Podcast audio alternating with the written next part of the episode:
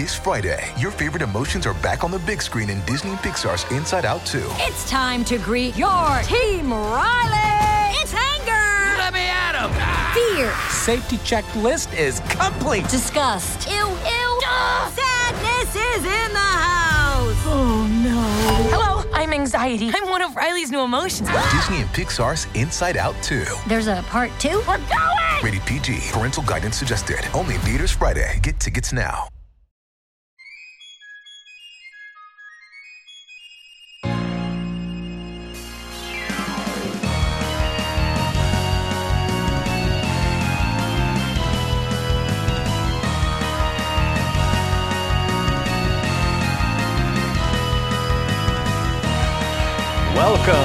Supreme Resort Land v World, a podcast about Disneyland and Walt Disney World, and which resort is the Supreme Resort. We will argue the merits of every facet of each resort until we decide which is better. Each episode will discuss and compare a ride, show, attraction, hotel, or experience and its counterpart from each coast and decide a winner for each. With me, as always, is Dan. Hey there, it's me, Dan, the funny guy of the group. You know, Jimmy, I heard a rumor that Abraham Lincoln actually has a sixth finger on his robotic hand. Now that's a real debate. That's interesting, Dan. And Mhm. next up, we have Eric, our resident expert on all things technology and science. Thanks, Jimmy. I've actually been studying the programming behind the residential presidential robots, and let me tell you, it's quite impressive. The level of detail on their movements is incredibly lifelike. And last but not least, we have a special guest joining us from DL Weekly, Tage. Welcome, Tage. Well, thank you, Jimmy. I'm excited to be here and contribute to the discussion. Hey, Tage, I hope you're on my side when it comes to the, the attractiveness of the robots. Lincoln's looking pretty good, am I right? I'll have to take a closer look, Dan, but let's not forget the importance of these presidents and their impact on American history. Absolutely. and in today's episode, we will be continuing our Hall of Presidents uh, competition with the final four presidents Franklin Delano Roosevelt, or Delano, Ronald Reagan, Abraham Lincoln, and Richard Nixon. We'll be evaluating them based on their connection to Disney parks and how well their robot embodies their likeness. Well, I think FDR's robot is incredibly lifelike and does a great job of capturing his personality. He's got that certain charm that's hard to resist. But Reagan's robot also does a great job of capturing his charisma and presence. Let's not forget about Reagan's connection to Disneyland. He really loved that place. What about Lincoln? He's such an iconic figure that it's hard not to feel his president presence when you're in the Hall of Presidents. And Nixon's robot has that famous Nixon wave down pat. It's almost like he's really there. Well, it's going to be a tough to decide, but that's why we're here to determine once and for all which president reigns supreme in the Hall of Presidents. It's going to be an interesting debate, and I'm looking forward to exploring the technology behind these robots with all of you. Well, let's get started and see which president truly reigns supreme in the Hall of Presidents. Stay tuned to find out on the Supreme Resort. Roll the ad for BlueChew, and there we go. And I think the, the bottom line is Tage's the best actor. Oh, 100%. That sounded think- the most natural. I think Eric is the most uh, robotic. Oh, yeah. Oh, well. So, if this is your first time, and we learned last time that every show is somebody's first, please know that that is not how we normally open the show. And Eric, would you just explain what just happened? Yes, I've been feeding um, prompts and uh, notes about our show into ChatGPT for six weeks now, and have arrived at a, a completely natural conversation between the four of us about this episode. Uh, the the tricky part was adding Tage in and making it and finding and having it try to figure out a role for you. But I I, I went through a few rounds of what is uh, what is DL Weekly, which was interesting. Um, I, I think the What first is attempt DL was Weekly, Eric. yeah, I think the first attempt was something like DL Weekly is a weekly podcast about Disneyland and Disney World starring Teresa and Todd. Well, for Todd- fun, for fun, you should have thrown in uh, references to DL Hughley just to like. Oh, Yeah, really mess it up. Yes. That's funny. Uh, well, so Todd, um, how is DL Weekly? What's happening over on the show? Uh, pretty. Uh, it's doing pretty good. Uh, we uh, this next week's gonna be really interesting because actually Eric is gonna co-host with me because Teresa is out of town on a Disney cruise, her first ever. So D- D- um, Eric, did you know this? Yes. Okay. yeah, I, I was reminded it- last week during their show. When you're yes, listening, but but also uh, when we recorded our other podcast we do together, the Hub Crawl, the hubcrawl.com slash support if you want to support us. I'm a, uh, I'm a supporter. we uh we were laughing because I said, "Oh, Eric, you want to be you, you want to be like with other guests on the call? Oh, you want to be Mhm. on our episode?" So it kind of put him on the spot. So I think I remember that. I listened to the Hub Crawl exclusively on Patreon, by the way. oh, thank you. um, and and I really I really like you as a host. I, you, I, I really share a lot of your sensibilities. It feels like every opinion you have, I share, Mm. and so I feel a kindred spirit shipness with you. Are you sure that we're just not the same person? it's very possible. Um, But I yeah, do I want to really like the show.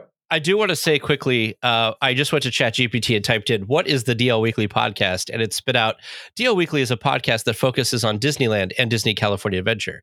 It is hosted by Teresa and Tom, who are both huge Oh, Disney Tom fans now. and share their passion for all things Disney in each episode. So, Tom, I don't There know who go. that is, but it sounds great. I, Well, I Todd, Tom, explicitly Tage, it's all told it, you're incorrect. It is Tage. I like when you correct Chat GPT because then it says, I'm sorry, what I meant was. Yeah.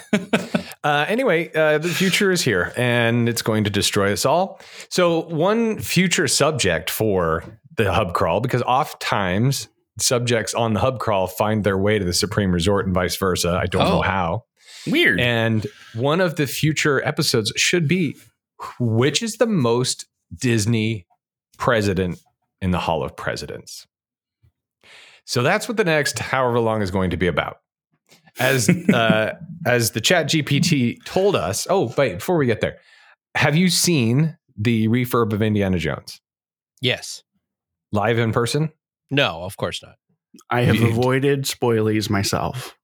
Have you watched the side by side video of yeah i really enjoy it And i'm not going to spoil anything for dan but i enjoy the um, update A spoiler that should not be a spoiler. The frickin' snake works again. Yeah And right. the boulder room works good. The boulder works. and I'm so good. freaking happy. If they would have Yep. just fixed those two things, successful. I know Yeah, there indeed. are new scenes, and I was- I briefly saw just real quick of like what one of them was, but I'm going next week, so I'm like I uh, as I'm going in as blind as I possibly can. Might as well. Because how how often do we get that? You know, i appreciated that they updated the indiana jones to reflect uh, harrison ford's current age. I really like that. He's got the Hmm. gray and everything. Oh, really? no. Unlike unlike the, the stunt show at disney's uh, at uh, hollywood studios when it's like this 22 year old he's the stunt double for harrison ford in raiders of the lost Yes. ark.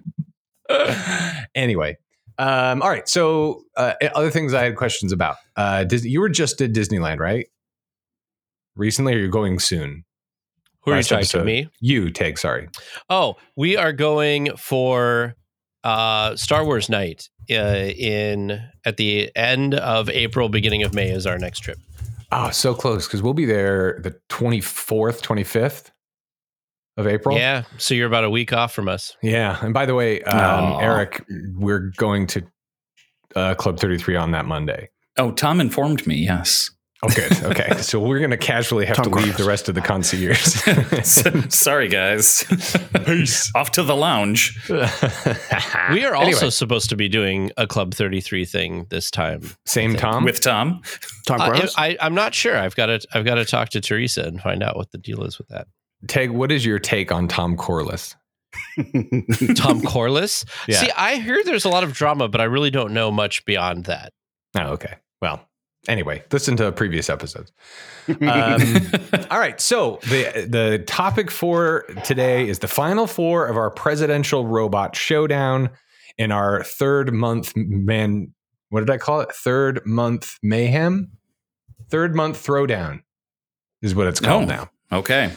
Um, so we are going. We have our final four. If you listen to that episode, you remember that our final four were FDR, Nixon, Lincoln, and Reagan. And so we are going to argue first which president who is represented in the Hall of Presidents represents Disney, is the most Disney, has the most influence of Disney, and whatever that interpretation means to you or this panel. So FDR and Nixon, Lincoln and Reagan. So Should should we do what we usually do, which is we start with the earliest, or Oh, that's interesting. Yeah, the Hmm. the president who came first is Abraham Lincoln. And then it would be, I guess, I mean, at that point it'd be against well, the, the FDR, matchup would be the oldest, so it'd be Lincoln Reagan. I don't know. oh, the I'm- oldest Yeah, individual or okay. the, okay. whatever. I mean, Lincoln and Reagan, was born in 1911, so But FDR. I mean, we have brackets for a reason, Dan. Come on. All right. Anyway, we're going to start with Lincoln and Reagan. I'm going to be arguing Lincoln and uh, is it Tage? Are you doing? Are you I'm Nixon. Nixon. or okay? So Eric, I'm you're Re- I'm Reagan. arguing Reagan. We don't have any sounds, not to, for a lack of effort, because my sound was going to be four score. Mm. Get it? We do have uh, rundowns, We do have- though, right? Yeah, we do have an intro for each president. From Uh, Chat by our- GPT because I didn't write one. No, No, no, no, Oh, right, right, right. Yeah. From our very real and cool co-host Mhm. nephew. All right, well, let's start then. Okay. Um, we're going to do Lincoln and Reagan, and then uh, Dan and Tage will Mhm. decide who is more Disney, Lincoln or Reagan, and then we'll switch. Okay. Great. This is so entertaining Great. so far. Okay. yes. Here, let's All right. have that intro about Abraham Lincoln, Abraham just so Lincoln. everybody knows who this guy is.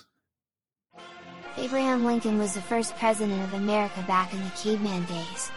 He invented the penny back when that was the only money there was. Many people called him Honest Abe, but my grandma says if he was so honest he wouldn't have started a war with the South. He had a weird beard and he fought vampires. He also had a hat. There were pictures of people back then but everyone in them looks like they are trying to cast an evil spell on you. Maybe it was because of all the vampires. Abraham Lincoln is the reason I get to take extra time off in February so he's my favorite. Lincoln was from Lincoln, Nebraska. Which is why it is called that. I think he was named after it. He was shot in the head and exploded into a bunch of pennies, which is why there are so many now. Too soon, Asher. That's it. That's Okay. it. Nailed it. That was in addition that's to all all, need. of that, thank you, Asher. In addition to all of that, um, I'd like to remind all of you that Walt Disney was a was fascinated with Abraham Lincoln. As a child, he even memorized the Lincoln's Gettysburg Address, woke dressed up as Abraham Lincoln to recite it to his classmates. As he got older, Disney devoured any bits of information he could find about the 16th president. It's no wonder that when the idea came to create a human audio animatronic, Disney decided he wanted to create Lincoln, as he did with the creation of Great Moments with Mr. Lincoln. The first audio animatronic version of Lincoln debuted in 1964 at the New York World's Fair and the State of Illinois Pavilion. Now, there famously there were two robots made. Uh, one of them failed, and they had a backup who performed as well. And then they made a third for Disneyland, I believe. Is that right? Great. Yeah, the Disneyland one what did was made later. Okay. Um, Disney was strict when it came uh, when he came up with the idea of creating the show. According to the Illinois Pavilion press kit on nywf64.com, he says there must be some way, some undeveloped means of communication, perhaps some new art form that can combine the best of traditional media to present the courage and strength of Abraham Lincoln. He began. Imagination must be tempered with authenticity. Drama must be intertwined with serenity. Fantasy must be abandoned since its presence would defeat our purpose. Reserve is demanded for, but it must have the form of subdued excitement, and dignity must be the constantly sounded keynote. The show was presented daily at the fair in in 15 minute, or excuse me, continuing 10 minute presentations. National Geographic at the time called the figure alarming in its realism. It was so popular that the attraction needed moved to Disneyland in 1965 to the Main Street Opera House. Now, I'm not going to go into a lot of detail about the um, Great Moments of Mr. Lincoln because that's an episode. But some highlights in 1984, the show was reprogrammed with audio animatronic enhancements, according to Walt Disney Company. It was so popular that the attraction moved to Disneyland in 1965. I already said that. In 1984, I already said that. I copied it twice. My bad. The original had Lincoln delivering a speech composed of highlights from several speeches he made during his lifetime. Uh, in July 2001, famously, another update was made, and guests donned earphones to hear a dramatic Civil War presentation, followed by Lincoln delivering the Gettysburg Address. Also, got your haircut. Mhm. I was going to say, don't From leave that part out. Very important. That was terrible, by the way. Uh, it was, and we're going to get into it in that episode. I just wanted to highlight. and Lincoln specifically wants you to survive. That's right. As a exactly, soldier. Mr. Brady. in the Civil War. Oh, Yes. Yeah. From 2005 to 2009, the show went on hiatus. In 2009, it reopened with the pre show now including a bronze replica of the original 1964 sculpt of Abraham Lincoln's head. Blaine Gibson, thank you very much. The latest audio animatronic technology was used, and new speech using Lincoln's words in previous versions of Great Moments of Mr. Lincoln, except the 2001 update, is being presented by using original recordings made in the early 1960s by Royal Dano. Uh, I have some facts about Abraham Lincoln, what I that I can get into, but I guess the overall argument is, and there's more, but that each of these four presidents have robots at the Disney theme parks, right? And all, most of them in the Hall of Presidents, but then of course Abe Lincoln has one in Great Moments of Mr. Lincoln. Presumably, there's more. But I guess my argument for Lincoln is his representation of Walt Disney. Now, he never went to a theme park. Uh, he didn't build his robot, to Dan's point, uh, but he's represented m- in more places around the world in Disney theme parks and had a huge influence on the man, Walt Disney. Now, in all of my research, I couldn't find anything more specific of how Lincoln uh, inspired the Disney parks but I did find that Abraham Lincoln has multiple appearances in very Disney media. For example, he has six appearances in film. Um, I'm not going to go into all the detail unless I have to, but A Few Good Ghosts, Toy Story 2, um, of course, Lincoln the movie, that was a Disney property. No. Um, the, The, Muppets, um, Soul. Go ahead. Oh, never mind. I was just going to ask which which Lincoln movie was that? Was that? Um, The Daniel Day Lewis. yeah. Okay. Okay. Um, he was in 16 television appearances, Muppets Tonight, et cetera, et cetera. Timon and Pumbaa, there was a reference. Like he he was spoofed by Pumbaa in the Timon and Pumbaa episode "Catch Me If You Kenya." All right, uh, Dave the Barbarian, Phineas and Ferb, et cetera, et cetera. Um, so 16 television appearances in Disney media, and of course two in the parks. Great moment with Mr. Lincoln and the Hall of Presidents. So that is my sort of initial argument for why Abraham Lincoln is the most Disney of these four robots. Okay. Initial argument. I Do don't you have, much more. fir- Okay, I was going to say how much how much more are we planning on here? Um, do we have have to talk more. about his cue um, or his impact on the land? Impact on the land. Well, no, go ahead, Eric. You tell us about Ronald Reagan and why he is the most Disney. Okay. Uh, let's see. Oh, wait. No, before I introduce Ronald Reagan, Oh, we, right. have, We have we to- have to. Asher also intro. introduces Gotta Ronald set the Reagan. scene. He put a lot of work Mhm. into this. Okay. Ronald Reagan was president of the 80s of America. He used to be an actor. And his hair was kind of like Bob Big Boy. Without Ronald Reagan my dad wouldn't have so many Spuds MacKenzie merch in his garage. Reagan wanted to be from the government and not be there to help. Which he did a lot. He gave a lot of patients in mental hospitals their freedoms back and gave us the glorious media hellscape that is currently rotting the brains of real and cool kids like me. He was like 97 years old and it's pretty likely that he had alligators while he was in office. My grandma says he has a rhino now though. Ronald Reagan made sure that every rich person was able to hire more people and that anyone who didn't have a bunch of money was choosing to be a poor. He also made Star Wars happen and punched a hole in the Great Wall with his old man fist. My grandma says that it's because of Reagan that all of the Mexicans in South America have it so good. Ronald Reagan also liked jelly beans. And Alf. I think he might have been Madonna's dad. Also, make sure that you don't Google Nancy Reagan and BJ. I haven't done it because I'm just a kid. A kid who is real Oh, and Asher. cool, just like you. Yeah, definitely don't do that. So we had mentioned earlier that every episode is somebody's first episode. right? And Perhaps.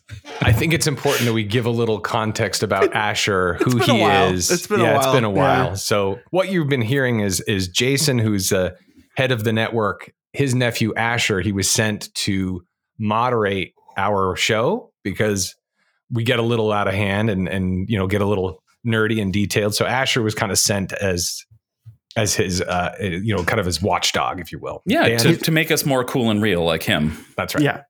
And to be fair, he spends a lot of the time just like asleep on a couch because he drinks too much purple stuff, which he loves. That's right. Hmm. So that is Asher.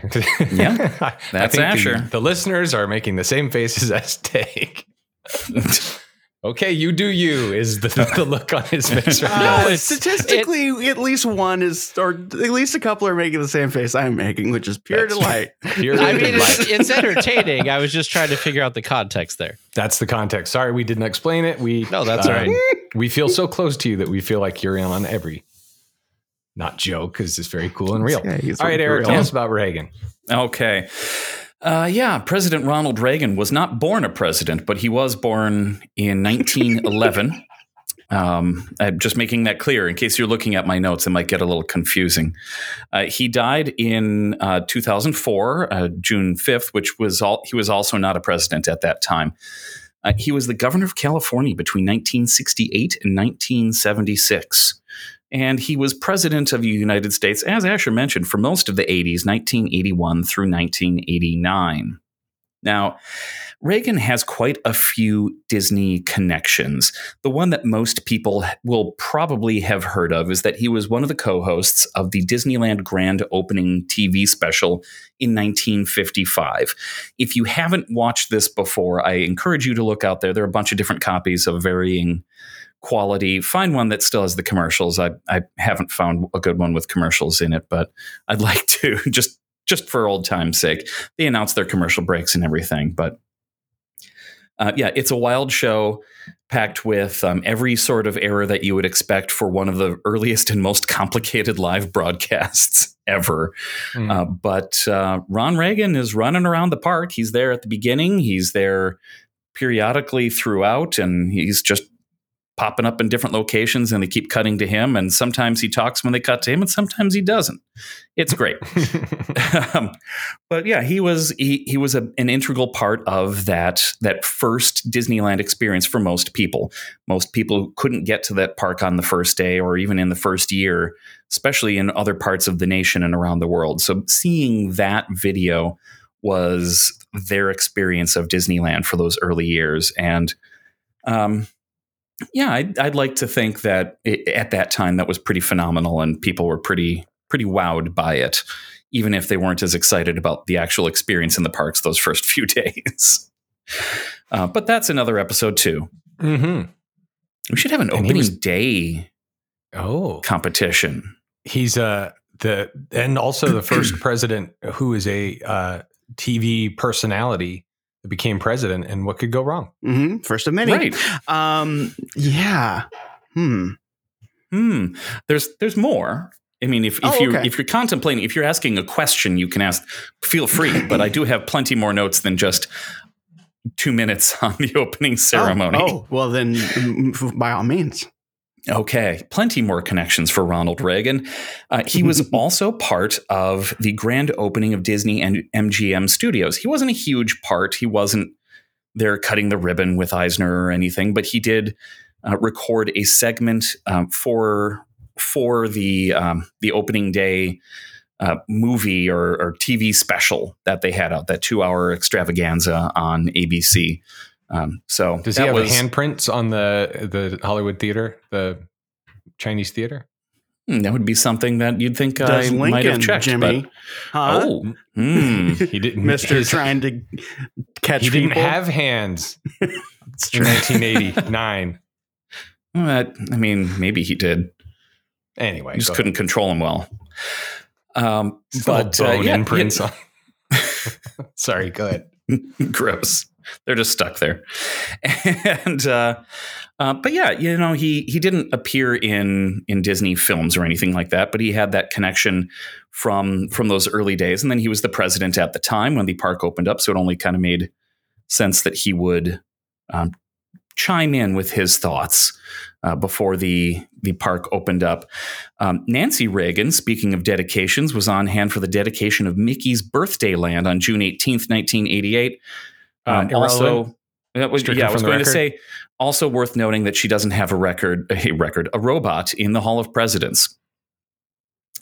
Um, and he was the the officiator, although he was no longer president at the time, in 19 uh, in Disneyland's 1990 35th anniversary celebration. He gave a little speech where he talked a bit about Walt, as he often did when he was talking about well, when he was working with Disney, he'd often talk about Walt, whom he had met a few times. Um, I, there's not a lot of evidence to show that he, they were like friends or anything. They just worked in Hollywood together. But we'll get a little more into their their connections here. Um, but uh, but yeah, in this particular instance, he did say that uh, they say one man they say that one man of vision can change the world. Maybe Walt Disney didn't alter the globe, but he did make one section of it a, a lot happier, friendlier, and a more civilized place. Um, so nice words. He's he spoke more there, but um, I'm not going to recite the whole speech for you. I've got other speeches I can recite for you in a few minutes here. Uh, but those are those are the main physical park uh, park. Um, oh, I'm missing the biggest one, of course. Duh. Why? Why? Why not? Let's skip backwards in time here. Um, before we go even further back in time to when Walton and Reagan definitely met. Uh, but in 1983, uh, Reagan was um, Reagan went to one of the early uh, early days of Epcot Center and addressed a group of international stu- students who were there for the first cohort of the basically the the international college program where where students from other countries would work in their associated pavilions around the World Showcase. So he gave a little speech and shook a lot of hands and um, didn't deport any of them, Dan. Uh, Mm, just, good. just saying. Yeah, yeah. Um, in, after his second inauguration in 1985, uh, the uh, yeah the, the, during his second inauguration in 1985, horrible cold weather forced the event to shut down. Uh, they they had to conduct most of the inauguration activities indoors. There were only a few people there who were there to witness the inauguration of Ronald Reagan for his second term. And there were 50 high school bands scheduled to perform in a parade for the inauguration. Rather than say, bye bye, go back home. Well, I suppose they kind of did say bye bye, go on home. Michael Eisner had the brilliant idea to call them all back. And he got 20 of those 50 bands to come to uh, Epcot Center in May of 1985 for a special kind of re inauguration parade. So Reagan got a chance to give a second speech, and all of these. Um, all of these bands got to do a special one-time parade around the World Showcase. Uh, but uh, in this in this speech, uh, Reagan uh, does his normal normal politician speech things, but he speaks about the the changes in our technology and talking about how oil is now an, an important resource and how air travel has become a major uh, you know major world changing technology. But then he takes us back where um, it, technology in the early nine, 1900s was important for a young farm boy who who picked up and made a studio and created a, an animated mouse who whistled along with a jaunty tune. Uh, so he brought in the uh, a little bit about Walt Disney as part of his you know, his I guess re his second inauguration speech, and then a whole bunch of uh, uh, band kids marched around the World Showcase. Um, so a nice opportunity to make up for for bad weather. So He- what you're saying is his, his inauguration speech was at Epcot. He Largely? still, he, I guess he he gave an actual inauguration speech. He gave his original inauguration speech, but he did a, a different version of it at Epcot a few months later in May instead of the one he gave Very in cool. January. Yeah. Yeah. I still have more, but if you've got a okay, yeah, go ahead. Comment. Uh, I mean, just before we put too much emphasis on that, we I think we need to remember how many television specials were happening during the Reagan presidency. So, uh, that is not to take away from that. I just it was this was pageantry was definitely Reagan's thing. So I don't know. I just there's please continue. Okay. I just I, Not to before discount the anyone- pageantry, but there was a lot of No, no, pageantry no. at the time. No, no, there was a- the what I 80s mean was is that, full like- of pageantry. this thing that might sound like if another president were to do it, it would be like, oh my god, he did this thing. It's like, well, Reagan he did Circus of the Stars. Like He was so- a showman. He after was a. TV personality. right? Yeah. movie guy. Right. Well, let's go back to one of his earlier performances, perhaps. Oh, Uh, yes, let's go back in the middle of Reagan's career as a movie cowboy, generally, and many other roles. Uh, on the same date, October 20th, 1947, both Walt Disney and Ronald Reagan testified bef- before the House Un American Activities Committee. that's right. both both Disney and Reagan were called in to talk about the the threat of communism in the movie industry. Both were con- considered friendly witnesses of communist activity in Hollywood. Walt got to talk about the strike that had recently ended, where he knew uh, he was convinced that um, Herb Sorrell, uh, Sorrell, uh, was distributing communist uh, leaflets. He was a labor organizer who distributed communist leaflets and helped incite the strike and the formation of a union at his studio. Now, Walt Walt did stress during this speech that, uh, or during this line of questioning, it wasn't a speech, that um, as of this point in 1947, his shop, while a union shop, was a clean union shop. They didn't have any communists there anymore. They had eliminated all the communists.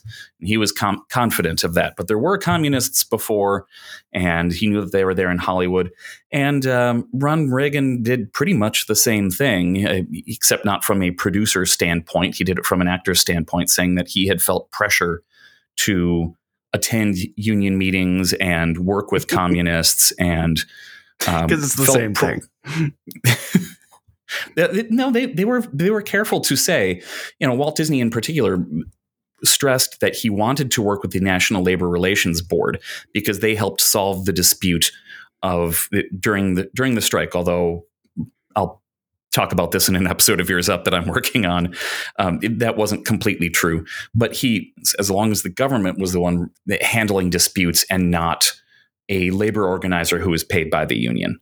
Um, so yeah, there's there's more there's definitely more nuance there, uh, and that was probably a misrepresentation. And Dan's looking funny at the camera, but they, I'm sure Hey. that they both had a Not- chili dog at the same Not restaurant saying at some point. You, you you all know how much I I love love capitalism, freedom. and corporations. Yes. but yeah, so they definitely met back in 1947. They might have met before then, who knows? But they definitely met on that day when they both spoke in front of Congress.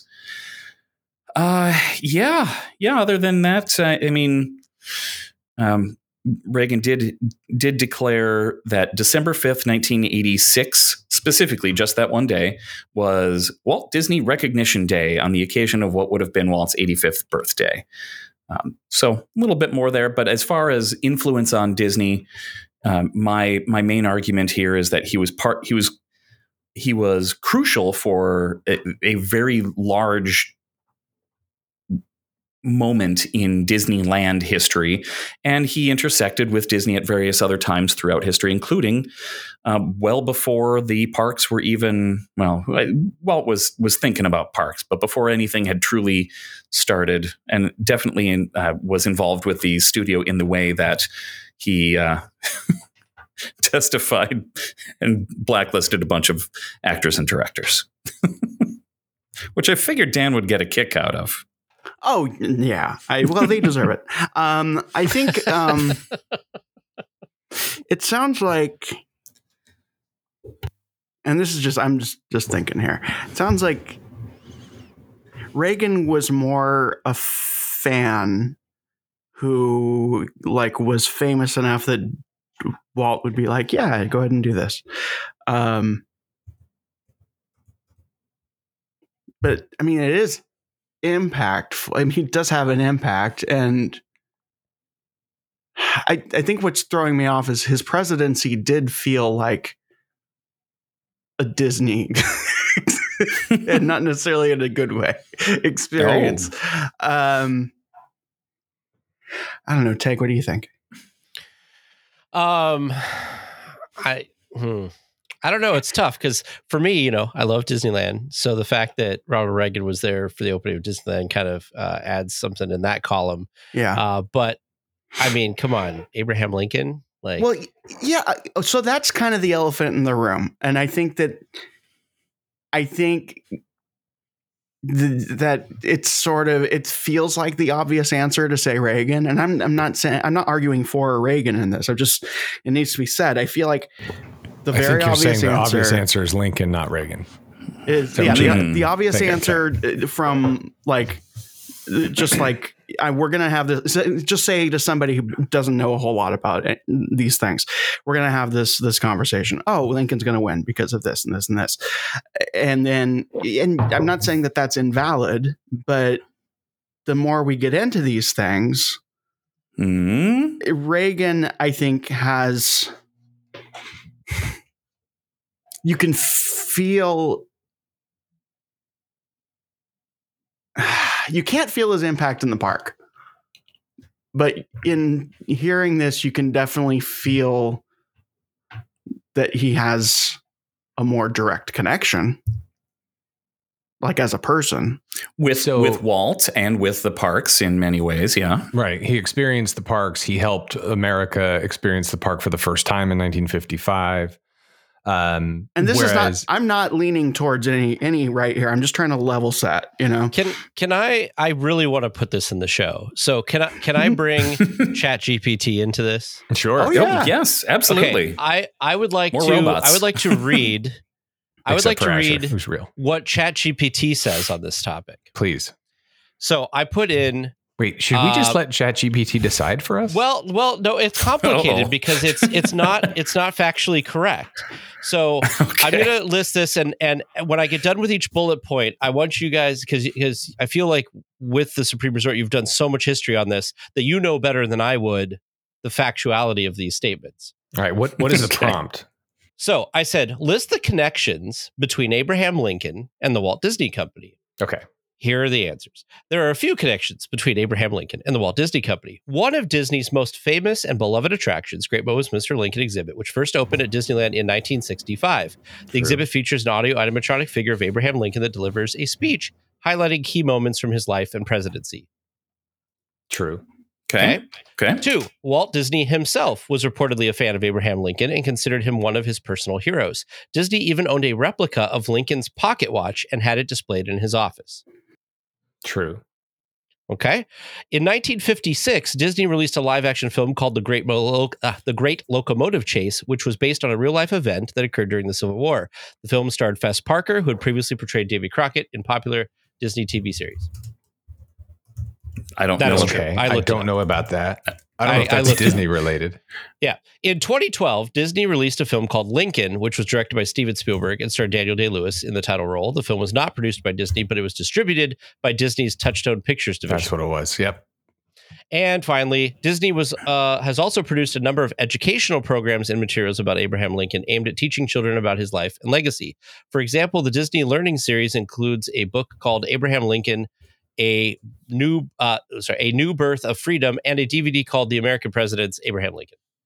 It sounds like Jimmy's grasping, grasping at straws there, and Chat GPT is grasping at straws there. Yeah. Okay, It does One of our like favorite wow, segments. some- yes. Well, I I want to share something that I plugged into ChatGPT, which is okay. and this is going to be a theme you'll notice as I talk about my dude.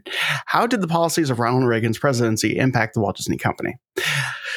Ronald Reagan's presidency had a significant impact on the Walt Disney Company in several ways. Firstly, Reagan was known for his conservative economic policies, which included tax cuts and deregulation. These policies were generally favorable to business, including the Walt Disney Company. The company benefited from lower tax rates, and that's kind of generic. Uh, so I went. I don't. I don't know that I would count that, and I'm trying to find something to count. Um, or I don't know. Am I wrong? it seems to me that it, when we it's we've made it vague on purpose, and this is arguably the most subjective of the the discussions we've had on this show. So I think that's mm-hmm. why we're struggling with it. I also have Ronald Reagan. Okay, go ahead, please. Sorry. So list the connections to Ronald Reagan. So there are several connections between Ronald Reagan and the Walt Disney Company. By the way, there is one in here that I think is totally incorrect, and I'll give reasoning when I get to Nixon. So there are several connections communism. between Ronald Reagan and the Walt Disney Company. In 1955, Ronald Reagan hosted the opening day ceremonies at Disneyland, which was created by Walt Disney. Reagan became a lifelong friend of Walt Disney and his family. The two first met in the 50s when Reagan was working as an actor in Hollywood. In Hmm. 1960, right? I don't know I think about this that. next one's incorrect as well. In 1960, Reagan narrated a television special called Disneyland After Dark, which showcased the park's nighttime entertainment. Uh, that was hosted by Walt Disney, so that is incorrect. In 1971, Reagan appointed Card Walker, a former executive of Disney, to the President's Advisory Council on Executive Organization. I'm not sure that's correct. or relevant. Reagan's political True. career also intersected with Disney in other ways. For example, he was a frequent guest on the Disneyland television show in the 50s and 60s. And he made a cameo appearance in the Disney film The One and Only Genuine Original Family Band in 1968. oh, In 1984. Reagan signed. This is, by the way, I Googled this. I cannot find that this ever existed. In 1984, Reagan signed the Disney Channel Authorization Act, which allowed the Disney Channel to become a cable television network. The act is that was seen thing you as a needed way to do? That to happened promote later. American culture and entertainment around the world. Um, by the way, just uh, any of you listening to this who want to cheat on your uh, schoolwork, uh, you can ask ChatGPT for its sources, which can come in very handy. Oh, Yeah. Uh, Also, Um, Ronald Reagan was not acting after 1965 um, I so because he was a he was a governor soon. He was running for governor. Here's what kind of ruins Reagan as the most impactful for me a little bit.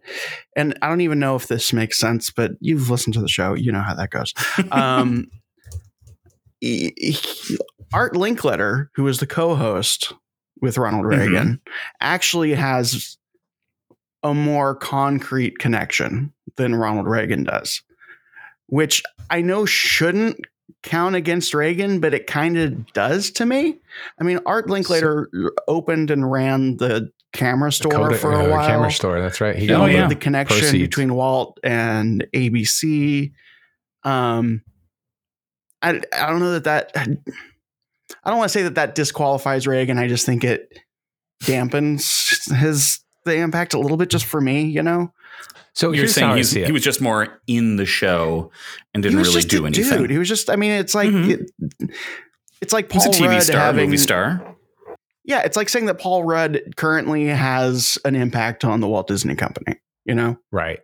So it, it, it seems to me that the the layman, layperson would think of these two and they would directly know that Lincoln has some level of influence because there's an attraction. Right? And he's in he's in two different attractions and clearly is revered. He's got his own little sort of pre-show and and there's there's reverence to Abraham Lincoln as a layperson. Most people wouldn't know about Ronald Reagan in the opening day thing, but it happened. Um, he he was alive when the parks were around, so he was there. He went there, and he was a part of it. There was obviously some significance in his second inauguration. Again, most people wouldn't really know this. so, as far as relevance and the most important to again, very vague sentence, importance to Disney as we know it today. I don't know Hmm. reframing the argument from that perspective. One uh, admired Disney. That was Reagan admired Disney. Disney admired Lincoln other. and therefore influenced something in the park. Whereas, I think I think this Chat GPT paragraph says it uh, perfectly. Oh, Both good. Lincoln and Reagan had also had a, also uh, a broader impact on American culture and politics, which indirectly may have influenced the way Disney created and marketing marketed its products. Lincoln's legacy as one of the most revered American presidents may have inspired Disney's focus on American history and patriotism, while Reagan's conservative policies may have influenced the company's shift towards a more family friendly and wholesome entertainment in the 80s and 90s. and, And the Lincoln robot talks and Reagan's doesn't. that's fair. Yeah, in every show, by the way, in every iteration of Great Mo- or of uh, Hall of Presidents, yeah, he has never spoken. That's right. That's let fair. me ask. Let me ask uh, Eric and Jimmy. Are either Wait, of wait, you wait, wait, wait. swayed? He never either had like a speech like the people do now. no, the first one to do it was um, Clinton. No, no, Mhm. Nixon. No, Nixon. What? Clinton was the first. Clinton well, was Nixon was, was the first, before. yeah. Yeah, that's a good point. It was because Clinton how was could the that first possibly one. go wrong? Yeah, fair. So yeah, Clinton was the first president to have a speech. So that would be after Reagan. So it's fair to say I don't know. I didn't watch the any of the '80s versions because I don't think they exist. But it's fair to say that Lincoln is in everyone as, with a speech. Um, also, he has 24 different appearances in Disney media.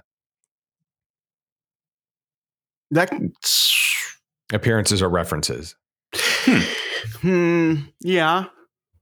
But how deep are the references? Is it just like I could read. I got them all for you. No. no? I mean, like, is it just? I don't know. That does kind of even things out a little bit in terms of the other thing.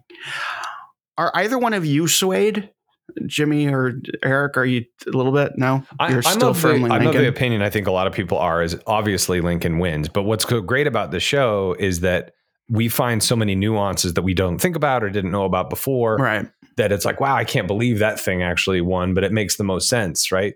In this case, in particular, I have no more argument for Abraham Lincoln's influence other than we've already talked about.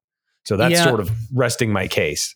Right. Reagan, I mean, sure, there's some potentially some policy decisions that could have helped the company. I mean, he's he's a Republican president and we know his we generally know his policies and that will at that time generally favor was pro business, pro capitalism. So perhaps a little bit more influential, but really even even when I bring up the HUAC thing, that was a that was a tangent with Walt Disney. They happened to have the same beliefs about communism in Hollywood. Yeah, I, Reagan Dr. Did didn't hug? influence Disney. They probably s- both ate in the same restaurant too, but that doesn't necessarily mean Reagan has an influence at Disney company, Right. right? When they when they saw each other, did they hug? Ooh, with a, with a brief kiss. Ooh. yeah. So you know, I, I I have no other thing to say about it. So Tage and Dan, I guess you guys have to take it. My my Suckers. hmm. Um. Tage you go. You go first. Lincoln. There you go. Okay. There at the end. He's our guest. So Oh, okay. let's move I on. mean, it was. I mean, it was good. It was a good argument. Like it Right. did. uh, It, Yeah. it did. Pers- Yeah. I am closer now to saying Reagan right. than I was at the beginning. So your your argument has like made a difference. yes. Okay, agreed. well, I As it appreciate usually that. does. Well, and I, I right. think also since I'm kind of neck and not necessarily neck and neck. I think what it is is I just learned more about Reagan's connection, and I was like, oh, I didn't know there was so much. Which is why Um, this show is so great. And I also think that uh, if just to break this deadlock in my brain, uh, it needs to be Lincoln because every listen, most listeners I think listening to this are gonna be upset if it's not. So there we go. Well, we okay. want justice to be served more than anything else. But Well, has let that us- ever yes. stopped I'm you okay guys that. before?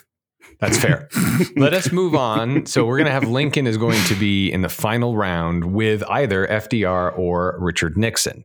Since FDR came first, hmm Dan, go ahead and argue. Now let's again let's reframe. FDR okay. never set foot in the park. Nope. He has a robot just like Reagan does. Right. So we- we're all kind of on Mhm, or mhm. Nixon. For, forgive me. Uh, never set foot in the park. So how does FDR influence the Disney organization, having never met Walt Disney and or well, presumably I I don't take know that if they never That met. They be true. communicated. I know. All right. So take it away, Dan. Okay. Well, we got to have the intro. nope. That's right. Your attention, please. Another day is here, and you're ready for it. What to wear? Check. Breakfast, lunch, and dinner? Check. Planning for what's next and how to save for it? That's where Bank of America can help. For your financial to-dos, Bank of America has experts ready to help get you closer to your goals. Get started at one of our local financial centers or 24-7 in our mobile banking app. Find a location near you at bankofamerica.com slash talk to us. What would you like the power to do? Mobile banking requires downloading the app and is only available for select devices. Message and data rates may apply. Bank of America and a member FDIC.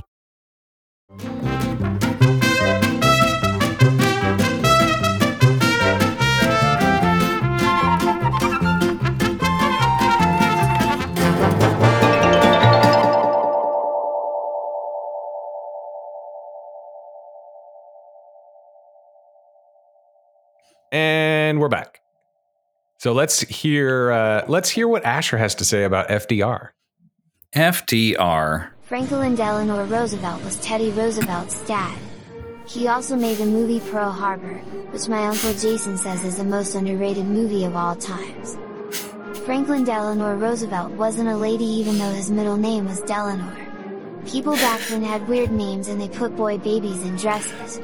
They didn't even have color yet so everyone was bored all the time. My grandma says Franklin Delano Roosevelt had syphilis. I don't know what that is. My teacher says that's not true but that is funny.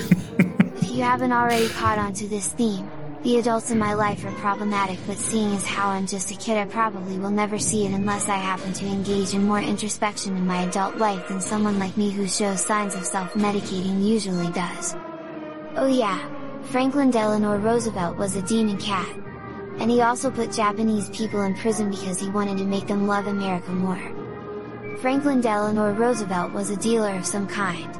It might be cars because a lot of people drove cars after he was president. He also built a lot of public things like bridges which my grandma says were just ways to waste tax dollars on people who don't want to work hard to make their own damn bridges. She's an angry lady. Franklin Delano Roosevelt was a communist and is the reason why we have so many problems. That's right, Asher. Asher, that was very was clever abrupt. about the the dealer part. The dealer, yeah, the big new deal. yeah, yeah.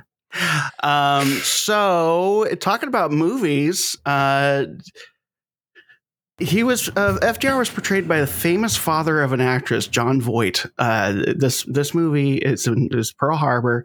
It made four hundred and fifty million dollars at the time.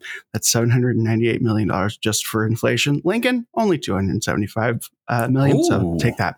Uh, anyway, so FDR had a lot of influence on Disney as a entity and the Disney that we know today. Um, a lot of this came from uh, Walt Disney being enlisted by FDR himself or his presidency, same thing, um, to create animated animated propaganda films to support the war effort. Um, and this was part of the, uh, by the way, World War II happened during FDR. Um, No. and this is Oh, part okay, of his now I get broader efforts to, yeah, to mobilize the country for war. Uh, Disney produced a whole bunch of training films, over 200, according to something that I found here that may not be true, but there was a lot uh, for U.S. military, covering topics such as navigation, aircraft maintenance, and proper hygiene, using characters that we all know and love. Um, this was part of the War Sur- the War Department's Special Service Program to educate and entertain troops, uh, which was established by FDR as well. Um, you might be familiar with a certain film called Der Fuhrer's Face, which won an Academy Award. This is part of this effort. Um, I got more there, but I want to go into other things. Uh, those of you who have not seen the movie Walt in El Grupo, you may not know that uh, FDR uh, enlisted Walt Disney to create a Good Neighbor series. Anyone know Good? Na- have ever heard of Good Neighbor before? Everyone, anyone stayed at a Good Neighbor hotel? Guess where the name comes from? There we go. Ooh. Um, yes. so that's where that's where it came from. yeah. Uh, a series of animated films aimed at improving relations between the U.S. and South America. FDR sent Walt and his buddies down to uh, South America basically to do a charm offensive against the spread of fascism that was happening there. And it worked until later. Um, so that has nothing to do with Walt. That has a lot to do with another president who is no longer in this bracket. Uh, it was kind of a windfall for Walt in a lot of different ways. Um, funding was happening at the time. He was not making enough money to, you know, make more features. He was very upset about that. The strike was going on at the time. It got him out of the country to kind of just like clear his mind. And at the same time, um, it, it ended up being very influential to a lot of his animators. Mary Blair discovered, let me see what I put here. Uh, Mary Blair's art style developed and caught Walt Disney's attention.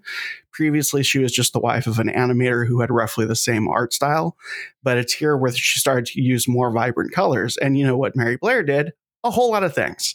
Um, So, uh, then Sorry, they I, also yes, Dan, hmm, I, yes? I missed Hello? the connection of Mary Blair and FDR. Mary Blair was part of the group that went down to South South America. Oh, got it. Okay. There you go. Thank you. Thank you. Uh, no, I'm I'm trying. There's a lot, so I'm trying to get through it quickly. Um, so it should also be noted that this trip to South America um, also led to them. Oh, by the way, the government was paying for all of this, but it was presented in a way to South American countries where it was just Walt Disney going to the countries to like meet with cultural representatives and cultural figures. big It time wasn't like international celebrity sponsor. Yeah, it Yeah. wasn't like a, a state sponsored an to the outward eye. It wasn't a state sponsored sort of thing. Um, and this led to Saludos Amigos, a whole bunch of shorts, Three Caballeros, which then leads to uh, the El Rio del Tiempo in Mexico. Mexico, which is in South America. Um, so there's that. And um, let's see what else we got. FDR's policies, uh, the New Deal program, helped create jobs and st- uh, simulate, stimulate the economy, which in turn helped to create a strong middle class with more expendable income. Uh, there was the Social Security Act of 1935, which provided a safety net for older Americans and helped reduce the financial burden on their families, which allowed them to spend more money on leisure activities like uh, theme parks and movies, such as the ones created by the Walt Disney Company and Walt Disney himself. Uh, strong middle class came along. Uh, there was leisure time. Fair labor standards of 1938 established a maximum work week of 44 hours and a minimum wage, which gave workers more leisure time and greater financial stability to engage in leisure activities such as theme parks and taking a vacation to Florida, for example, or Disneyland in California. Uh, public And works. Dan, I think you, yes? you overlooked a, a significant point. You said Yes. that FDR created the minimum wage, Mhm. and the Disney company is still using that wage. they sure are. They Highly sure influential. are. Ouch. hmm Uh, so I have more there if we need it, but um, FDR's policies led to the development of television, which guess who used a lot of television? Old Walter Elias Disney himself. Uncle Walt. The FCC was established in 1934, helped regulate and oversee the development of the television industry, allowing it to grow and become more accessible to the public.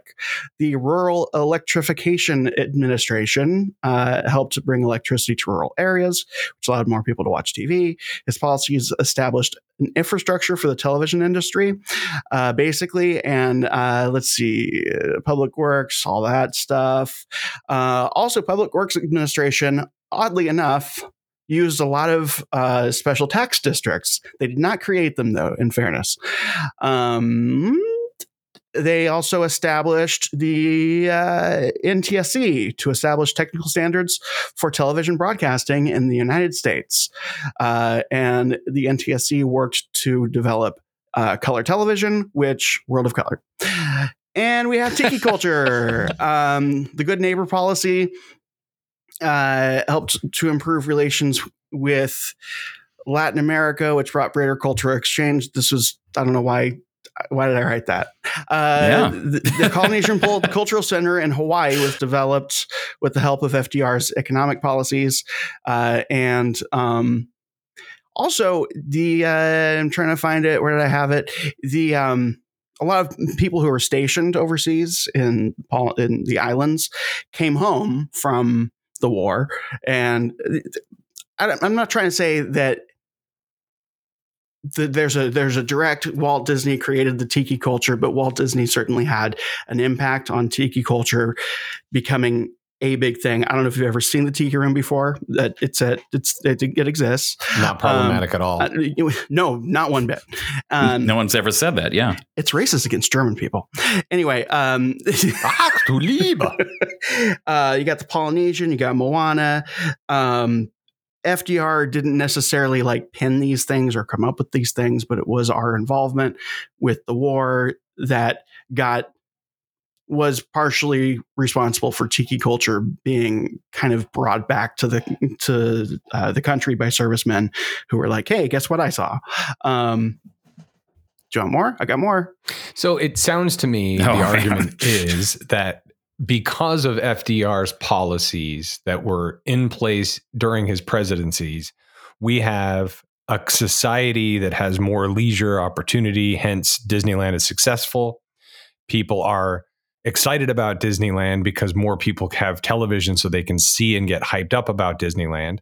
We have a bunch of content, including maybe a stretch to the Tiki Room, but I could see where you get there. We Yeah, have I'm not saying Saludos it's Amigos and a lot of that stuff. Disney was directly influenced with FDR's war in all of the content they created as war propaganda. So there's a lot of influence. Arguably, what it sounds like you could get pretty easily to we don't have Disneyland if we don't have FDR. I would. I'm. I'm sure it's in there.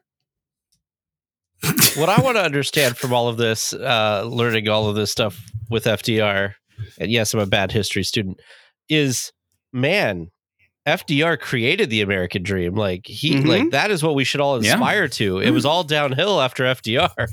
Well, That's why in the in the uh, American Adventure, there's nothing else after World War II. It's just and a just video to of a be, bunch just of to be stuff. clear, if any of anyone's listening to this and thinking to themselves, you know, it almost seems as though there's been an effort across like t- a couple generations to diminish and like like uh, chip away at this legacy and this sort of point of view that the American government can actually be helpful. That's not the case at all. I just want to be clear. That is not what has Oh, okay. happened. Yes. Yeah, Everything's no, great. no. We, why would we think that? That doesn't make any know. sense. No. All right. So did I summarize your argument? Yeah, I mean, I Well have enough. more to take down Lincoln if I have to, but uh, uh, I mean, there's stuff about nostalgia, his focus on New Deal programs and American. Dan, I think you just need to wait. Like, right, Yeah. like I feel Yeah. like you've, Save, you've, save it for the rebuttal. yeah, you've, wow. How do I even follow that with Nixon, man? Well, don't worry about it because Asher has to tell us about Nixon first. It's true. Richard Nixon was the 1379th president in America back in ancient times. He was like the number one guy who could get away with a lot of rad stuff. Nixon was so cool that the Chinese government was like, whoa. Give me some of that, man. Nixon liked to play the piano. I guess that was before TikTok so people did a lot of dumb stuff to impress the ladies.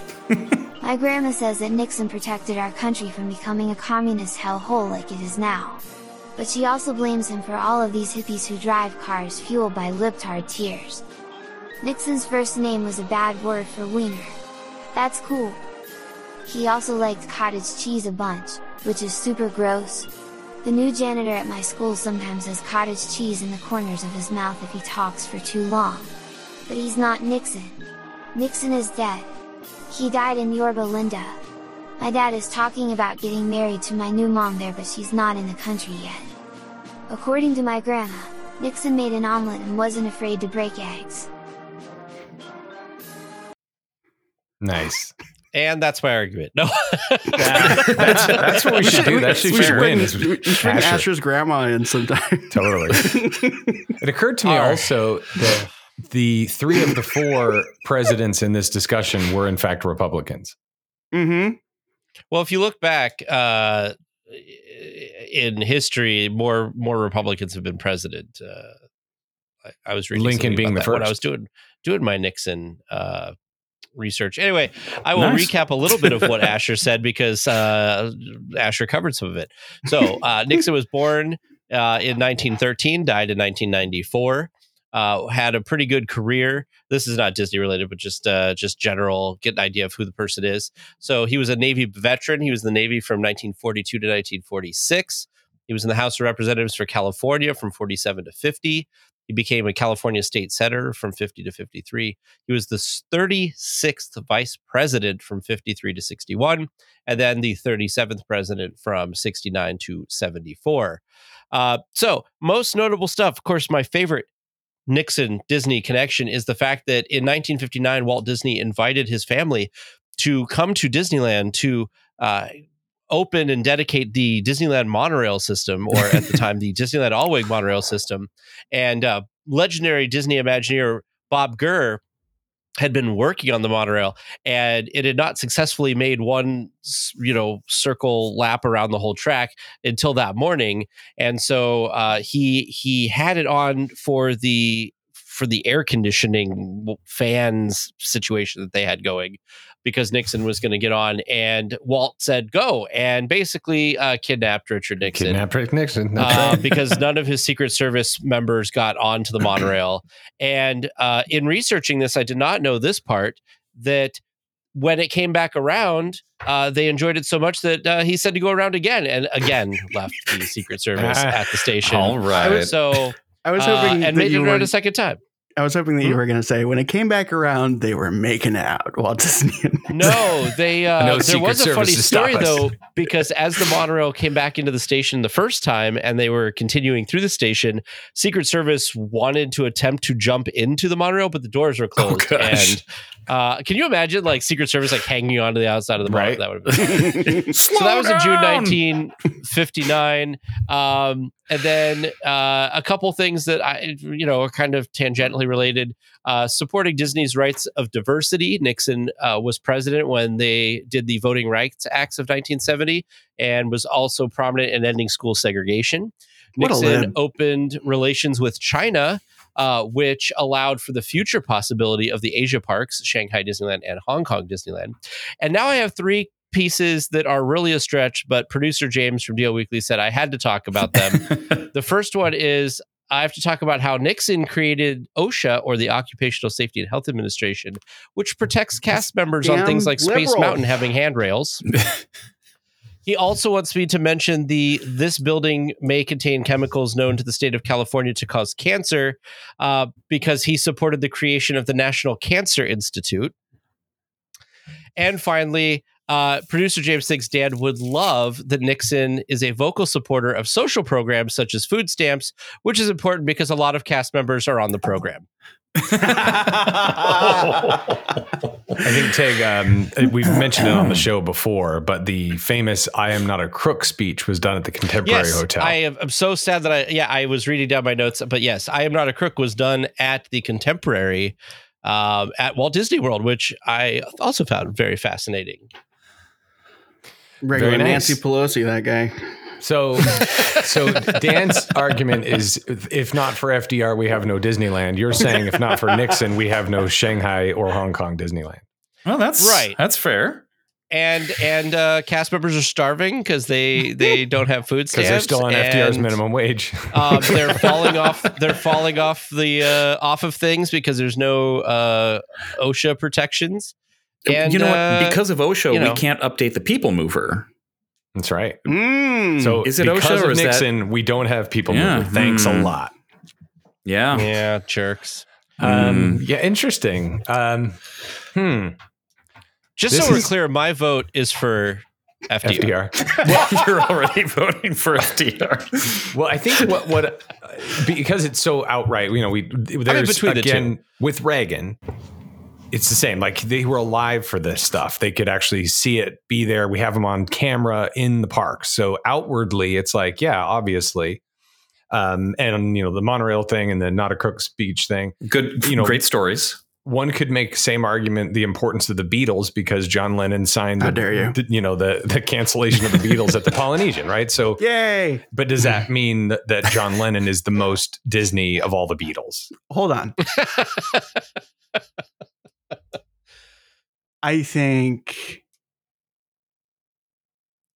Paul Can I just say that I I find I find your show fascinating when you get so abstract like you have here with the presidents. You know, it's so much it's so much clearer when it's you know pirates in California versus pirates in Florida. Yeah. It's really complicated when it's like who's who's the best? No, but I mean like conceptually, it's like okay, like Okay. you can compare apples to apples. Here it's like Can you guess which of the three of us is responsible for that aspect? of the you probably.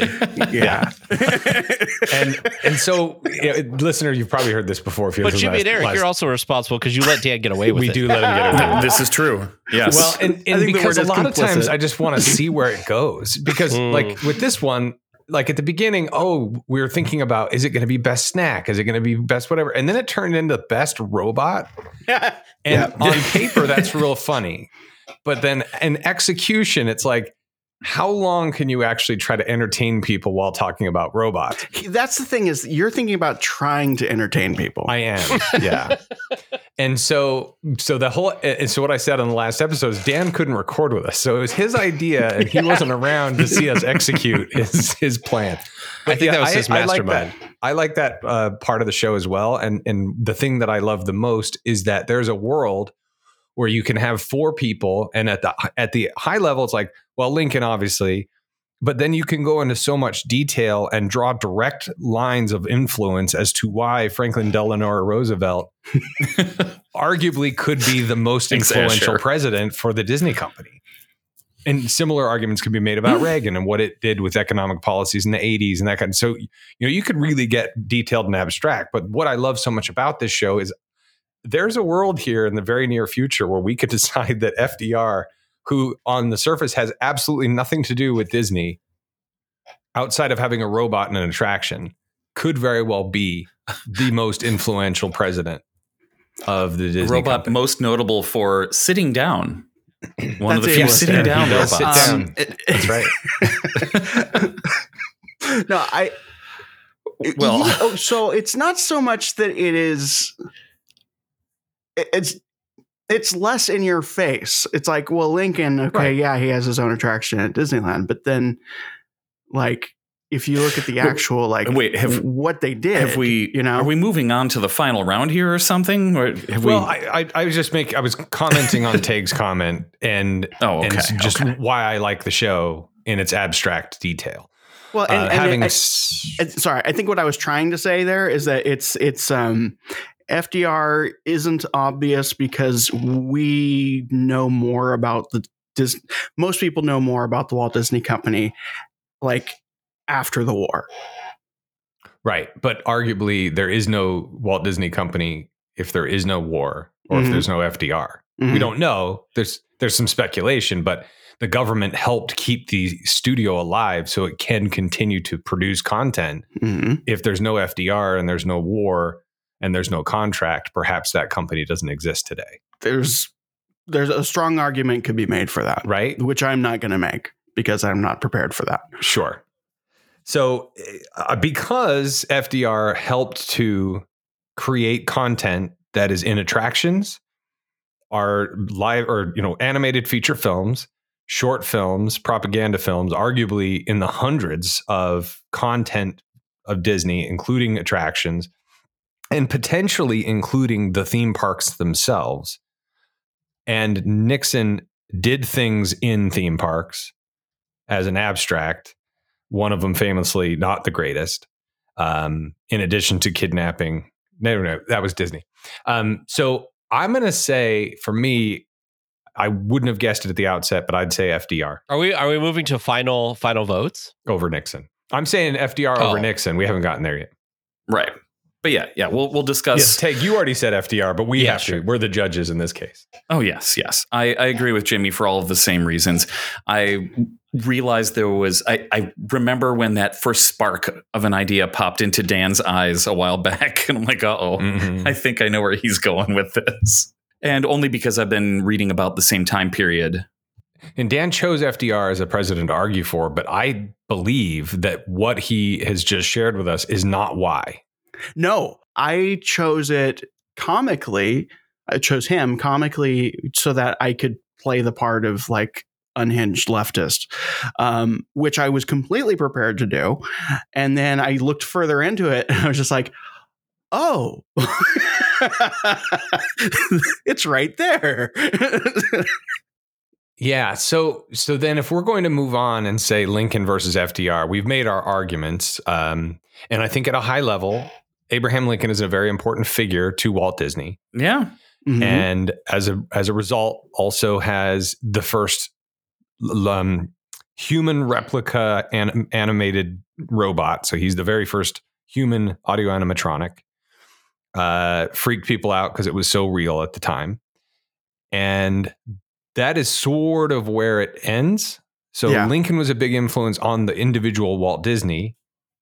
FDR was a huge influence on the organization of the Walt Disney Company. That's my high level argument. Jimmy, are there any changes you would make to the the dialogue? Perhaps not at the Hall of Presidents. Maybe this is out of line. Perhaps are there any changes you would make to the dialogue at Great Moments with Mr. Lincoln? Or should we save this for the actual Mr. Lincoln show? I don't know. um, well, I've always had a question. Inside joke alert. I've always had a question for. Abe Lincoln in the in the in the Great Moments speech. I've I've had it questions been dying, and I've never been able to ask it. Okay. Would, So would you like me to summon the ghost of Abraham Lincoln right would now? Would you please? Okay. I want. I want the opportunity to ask the question. Okay, or, or at least, uh, at least Renaday I'm as very he's. intrigued. Is this Renaday's narration? I don't know, but here this you go. is uh, Here, we, uh, Royal Dano. Royal Dano still okay. Okay. At what point, then, is the approach of danger to be expected? I answer that if it ever reaches, it must spring from amongst us. Can it come from a woman? It cannot come from abroad. It's terrible. Wow. I, I love how delighted you are by that joke consistently. Just consistently. His eyes light up. It's like it's, Oh it's God. you gotta It's see like it. the It's outhouse, the Santa outhouse that I have. No, it's the same, and it's Yeah. just like when Audrey lights up when she hears your, your theme music. Yeah. So, Yeah. listener, um, that was for me. I don't. I don't speak like that. I don't. I don't. I'm not derogatory towards women in any way. We've been making that joke since the '90s, and I've I've always wanted it on tape. So that was for me. There I is. apologize if I offended anybody. Back to the show. You're welcome, and I- If you want me to will put it at the end of the show, I'll do it. I will say that uh, when I watched Great Moments of Mr. Lincoln recently, uh, and that specific section, it dawned on me that it is absolutely true that the only people that can destroy America are Americans, and we're doing a damn good job. Of it. I'm it. telling you, uh, we, we watched it Hey, recently. I don't know what you're and- talking about. And I think that this the speeches combined in this 1965 you know show are probably more relevant today than they've ever been. Again, I have no idea what you're talking about. Um, anyway, all right. So back to the yeah. show. Uh, Eric, your thoughts on FDR and, well, and Lincoln? just since we're on this, he Lincoln has a potty mouth. He says "duty" a bunch of times. true. Asher would Oh. love it. You would. Ooh, hold on. Oh no, That's an idea. what have I done? Are we going to get You're. Asher Okay. to come on every episode and do? Uh, I've been trying. Like, uh, history for each of the attractions before the arguments. the, the the president argument this third month throwdown is a little bit of a departure from our normal show and the single most important thing to me for this show is accuracy so the more asher gets involved the less accuracy we have That's true. as is evidenced by his Right. introduction to the president Yeah. so eric go ahead and uh, give us your opinion I- I mean, if there are any other arguments that you two have, I, I'd I'd be willing to hear them, but I, I don't know how much I can add beyond what Jimmy said at the high level. I mean, we've heard a lot of. uh, Okay, Dan does have something, but yeah, I, I agree at the high level. Unless Dan has something more compelling, I really like this idea that the company, the the entire company, wouldn't exist. It's not just these iconic attractions and, and points of Disney history wouldn't exist. It's the entire company may not have made it through the war, even though Dan's saying he doesn't have evidence around that. At least the company would probably not have emerged in the same way and couldn't have taken advantage of that wave, that groundswell of of vacationing and leisure that hit the country afterward that I never even thought of the tiki thing. I mean, that's that's a little bit of a stretch, but that was a lot of fun It to is a to little include. bit of a stretch, so but I mean, but, but it, it we get there, you know. Um, yeah, and I think that another piece that I didn't really get into because I and I rushed through it because I wasn't expecting this to go as well as it seems to be. Um, I think this was also you know how like the World's Fair, Walt was basically paid to play an experiment and develop new technology. Same thing here. He was paid to like go and explore, try new things. New methods were come were, were come up with that uh, he could use in the Silver Age. If I if anyone's hesitant, I do have a way to get us around this. So my argument against the Lincoln argument. Well, wait, wait, wait Yes. okay. I was gonna get let Tage unless you're taking it to the next step or you're just interjecting. I'm taking it to the next step because I All just right, so want let's I just get want to Tage to introduce. give I his- just want what's that? Let's get Tage to give his high level Okay, go. opinion Yes. Uh, okay. Of of Which- uh, uh, which is more influential of Disney right now. What are you Oh. thinking, FDR Lincoln? Um, I think I'm with everybody else that uh, that uh, I honestly, and I had told you guys before this. I said, well, Lincoln, Lincoln's going to win hands Mhm. down. We like, all thought that. period. But FDR, I've been convinced because I think that you don't have the correct setting of a stage for Disney to be successful without FDR. So I think the company would not be what the company is without it. I mean, sure, Abe Lincoln is really influential to Walt and to a couple attractions or whatever. However, I don't think you get that far without FDR. Yeah, and I'm not saying this, so forgive me if I offend anyone, but you could make an argument for Lincoln and abolishing slavery, and now we have a lot more African American influence, and we have Song of the South or whatever. You know, you could make an argument, but it, it's not nearly as closely tied as the argument for FDR.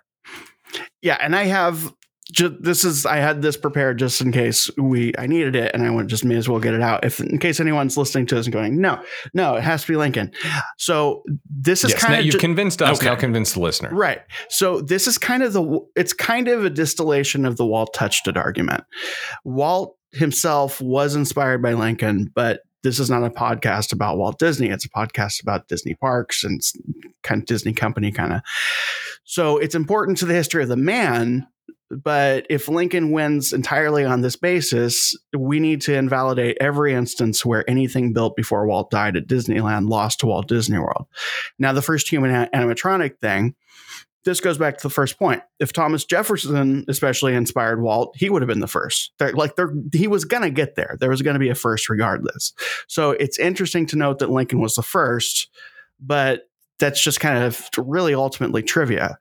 Uh, Lincoln or not, Walt was interested in the technology. It was going to happen. Here's a list of candidates for Walt's ultimate choice for first human animatronic.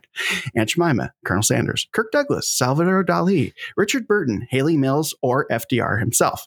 And I have my final note not admitting that FDR's policies and decisions actually influenced the Walt Disney Company and the parks is ableism. Abelism. I get it. I see mm-hmm. what you did there. Oh, oh, oh. So, um, yeah, I think I think you're right, Dan. I really do. I, Oh, and I man. don't, I don't think it takes a long time to to really land where we've landed. In that, potentially, if there's no FDR, there's no Disneyland. Through all the things we've already talked about, so I'm going to say, unless anybody you know has a hard disagreement, that FDR is the most Disney influential president in the Hall of Presidents. man. Did not think we'd get there. I didn't either. That's what But I we love about did. the show. I didn't either, which is why I didn't sleep very well last night.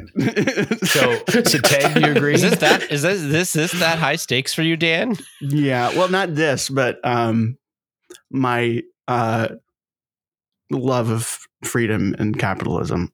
Oh, sure.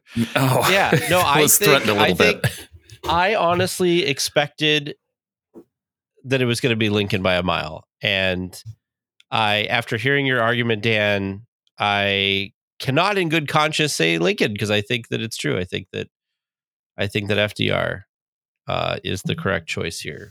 Um, I also thought it was going to be Lincoln, as is evidenced by my very little research. Um, but I think at the high level, Dan hit hit it. It's like, yeah, there's a robot, but it could have been Aunt Jemima, and we wouldn't be having this conversation.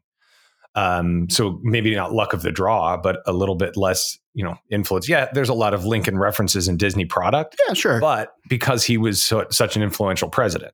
So if Yeah, not it's like for the Lincoln, it's- Beethoven of presidents. exactly. There's just a lot of references and that kind of thing, or the Beatles Right. of presidents. You know, after this conversation, Oh. I feel like in general, as America, we don't give FDR enough credit.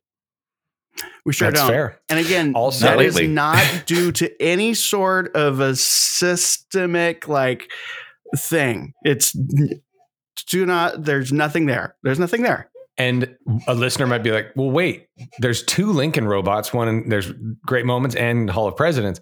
I will have you know there are two FDR robots also, one in the Hall of Oh, Presidents, one in the. American Adventure. There's Mhm. not a Lincoln robot in the American Adventure. And there's one But FDR. but specifically, we're talking about the Hall of Presidents robots, so That's really true, doesn't but, uh, matter. Influence, Disney influence is what we're talking about. right. So anyway, well, that's great. Dan, good job. And Tage, thank you for your time and research. Eric, as always, thank Oh, you for wait. taking time. Hang on, hang on. This is this is unprecedented. Okay. Um, I've I've never. Unprecedented. This is not a live. This is not a Ah. live show, so we should not have any callers. But I have a caller right now who would like to uh, congratulate FDR's oh my gosh. robot. Who Yeah. could it be? Yeah, ju- let me let me patch him in here. Um, all all right, all right, sir, go ahead. Hello there, Franklin Delano Roosevelt. Oh, this no. is current and future President Donald J. Trump. I would like to congratulate you on your beautiful victory in this mighty competition in which I was robbed, of course. Everyone knows it. Everyone knows you have proven once and for all that your robot is the most beautiful, the sexiest, and the biggest robot of them all, except for my robot, which many people are saying is the best robot. It's true. I hope to one day meet your robot so that I may give it a great big kiss on the robot lips and the robot and the robot of your beautiful wife, Eleanor, Eleanor Roosevelt. What a great big pair of smackers she has. Bugs Bunny, dressed up as a lady, has nothing on her, believe me. He's he wants to kiss both robots. okay. Um, uh, all right. Well, thank you, Dan. Well done. Uh, well done. FDR is the most Disney influence robot Congratulations, president. Dan. And by the way, And- if you haven't watched uh, Walt & El Grupo, watch it. It's very, very good. And It is good. It's yeah. I've Thank you, never been FDR. more excited to watch those uh, movies again. Yeah. Uh, okay, so Tage, thank you so much for your time. We and keep entertaining us with your great content, DL Weekly and the Hub Crawl. Listeners, check them out. Uh, also, thank you, Tage, because last time you came on, you were very kind in promoting your appearance on the show, and we had a, a DL Weekly bump, as we like to call it. We have Oh. new listeners because of it. So, not sure you're going to have the same kind of positive promotion this time around, but it's it remains a good show, and I think it's getting better. Always love being on. Thank you. Well, we next year we'll have you back for the third month throwdown. We'll have something a little bit more uh, fun. Best snack, maybe. You know, No, I'm always available to come judge uh, Land Oh, another versus World as well. You know, We I don't to have do to that. just come Okay, on for okay. for brackets. That's true. We used to do those episodes, uh, which we will again soon. come back in April. Uh, You in just the gotta meantime, you just gotta pull pull the reins back from Dan, who has steered us. Yeah, in a weird we- direction. it's it's Oh, yeah, fun it's to Dan, go for off the rails from time to time. It's Right. 100% Dan. Um, all right, we have other shows on the network: Ears Up, Ears Up in Depth, the Bantha Milk podcast. Which, by the way, um, I wouldn't say I'm friends with, but have been friendly and went to college with Dr. Pershing, who, if you watch the show, has a very big arc. And I reached out to him on uh, private on Messenger, and he read it. The end Ooh. Asked him to be on the show. That's Bantha Milk. Um, and then, of course, this show and Scraping the Vault, where we just reviewed uh, not Kronk's New Groove. So Mhm. check that out. It was a lot of fun. We all hated it. um, but The Emperor's New Groove is a uh, Spoilers. It's a it's a big hit. We like that movie. That was good. Um, contact us. I'm Jimmy at earsup-podcast.com, Dan at earsup-podcast.com, Eric at earsup-podcast.com. That's Eric with a K. And of course, our concierge want to thank uh, a couple of executives from Salesforce who recently booked a trip to Walt Disney World. They're staying at the Beach Club, room 416. Oh, Um, okay. Hang on. Anyway, let me write uh, that we're down. excited for that. Um, and booking a cruise for our our listener Tom. Carlos. Working on that, not Corliss, other one, Club 33 Tom. That's what we call him. Uh, all right. Well, in the meantime, again, thank you guys for all your hard work. And until next time, be good to each other. And court is adjourned.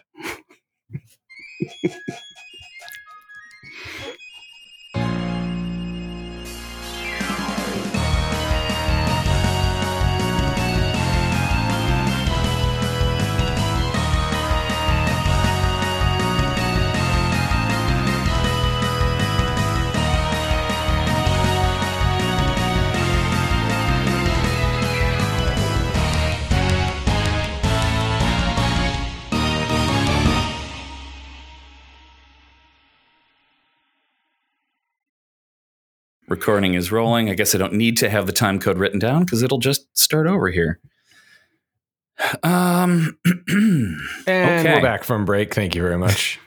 Blue, BlueChew. Your your time had expired, Eric. I think that's what that. That's what it is. oh, okay. Yeah. Oh, that's that's what it was. All right. Zencastr decided your argument has been made. okay. Well, anyway, let's see. Uh, Walt, Walt, and Okay. Um, listener, just f- so you know, Mhm. very much like when there's a Super Bowl and the championship T-shirts are printed for both teams. That is the same. That same is true here. There is a congratulations call for all of them, just so You- you don't think wait, you wait. Do you do you have one for Lincoln? yes, would you would you like to hear Lincoln? need- I was going to put them I all at the end of the show, to- but Yeah, I think we need to hear this. okay. Let's see. Was Reagan or, or Lincoln next, Dan? We, we don't hear. Uh, well, as long as Nixon's the last one. Yeah, it's marginally funnier if you do Reagan. I mean, just by a hair. It's funnier if you do Reagan Okay. and then Biden and yeah. Not Then Biden. Biden. Not sorry. Nixon. Uh, oh, spoilers. Uh, Oh. Reagan. Okay, here's and Here's here's and another phone Lincoln. call Yeah. Okay. from another timeline. Hi, Ronald. This is Hillary Rodham Clinton. I'm so glad that you won. As you know, you and I have absolutely nothing in common. I disagree with everything that you have done. But having said that, I think you were a great president, and your robot is the best robot of them all. My husband, Bill's robot, kind of looks like a baby. Otherwise, I'd have to say that his is the best one. But you know, uh, it just looks like a baby. There's no denying it, anyways. I'm glad your robot won. It deserved to win. And you were such a wonderful president with so many great policies. None of them I agree with. But I think they're all great. Vote for me in 2024. Uh, uh, uh, so they wait your death, but maybe one of your kids will. Maybe Okay. one of them. Oh, another another None of them of which I agree with. another call on the multiverse phone. Here we go. But there, President Lincoln, I always knew you had it in, or your robot did. As you know, robot and my robot like to share the occasional that baby joke. I'm glad your robot won. That if your guy was nuts, now I'm not talking about the president. I'm talking about the guy for him. I think he might be some kind of an hinge or something. Well, anyways, you won, big guy, or your robot did. It's a good thing these fans for Walt Disney got their way because otherwise we'd have a bunch of listeners thinking to themselves, hey, maybe a center right economic position isn't really helping anyone. But hey, that's just me being controlled by an hinge leftist. Look at me. Here I go. Want to hear me do an impression? Okay, dig this. Hey there, I'm Asher and I'm a cool kid like you who's real. Jack, I mean, come on, man. That's pretty solid. Anyway, Brandon loves you. Mac Attack, fresh baking. Fresh Nice. what is that background music? That's hilarious. It's like from Nintendo Patriots Yeah. game in 1980. All right, here's here's our final multiverse call in case Nixon won. Hello there, Richard Nixon. This is Obi-Wan Kenobi. We kind of figured you wouldn't win, so the guy who made these figured, why not just uh, Obi-Wan Kenobi? But if your robot did win, well, I guess. Oopsie. Anyways, blah blah. Robot. Oh, I have something clever. Richard Nixon's robot. You are the droid we were looking for. Get it? It's like that thing I said in the movie. Well, anyways, I'm going to go now. Oh, I want to try my hand at impressions too. Here we go. Hello, I'm Tony the Tiger. These frosted flakes are quite good. Fooled you. It was still me. Okay, that's all I have to say. Maybe Eric will put these in an Easter egg or something. I do enjoy it. he does enjoy eggs. Well, now we don't have What? any Easter eggs, so you can put my uh, question later at the end. Great. What what will he do, listener? What Yeah. will he do? You'll have to stay tuned to find out. When it goes all quiet like, don't turn it off.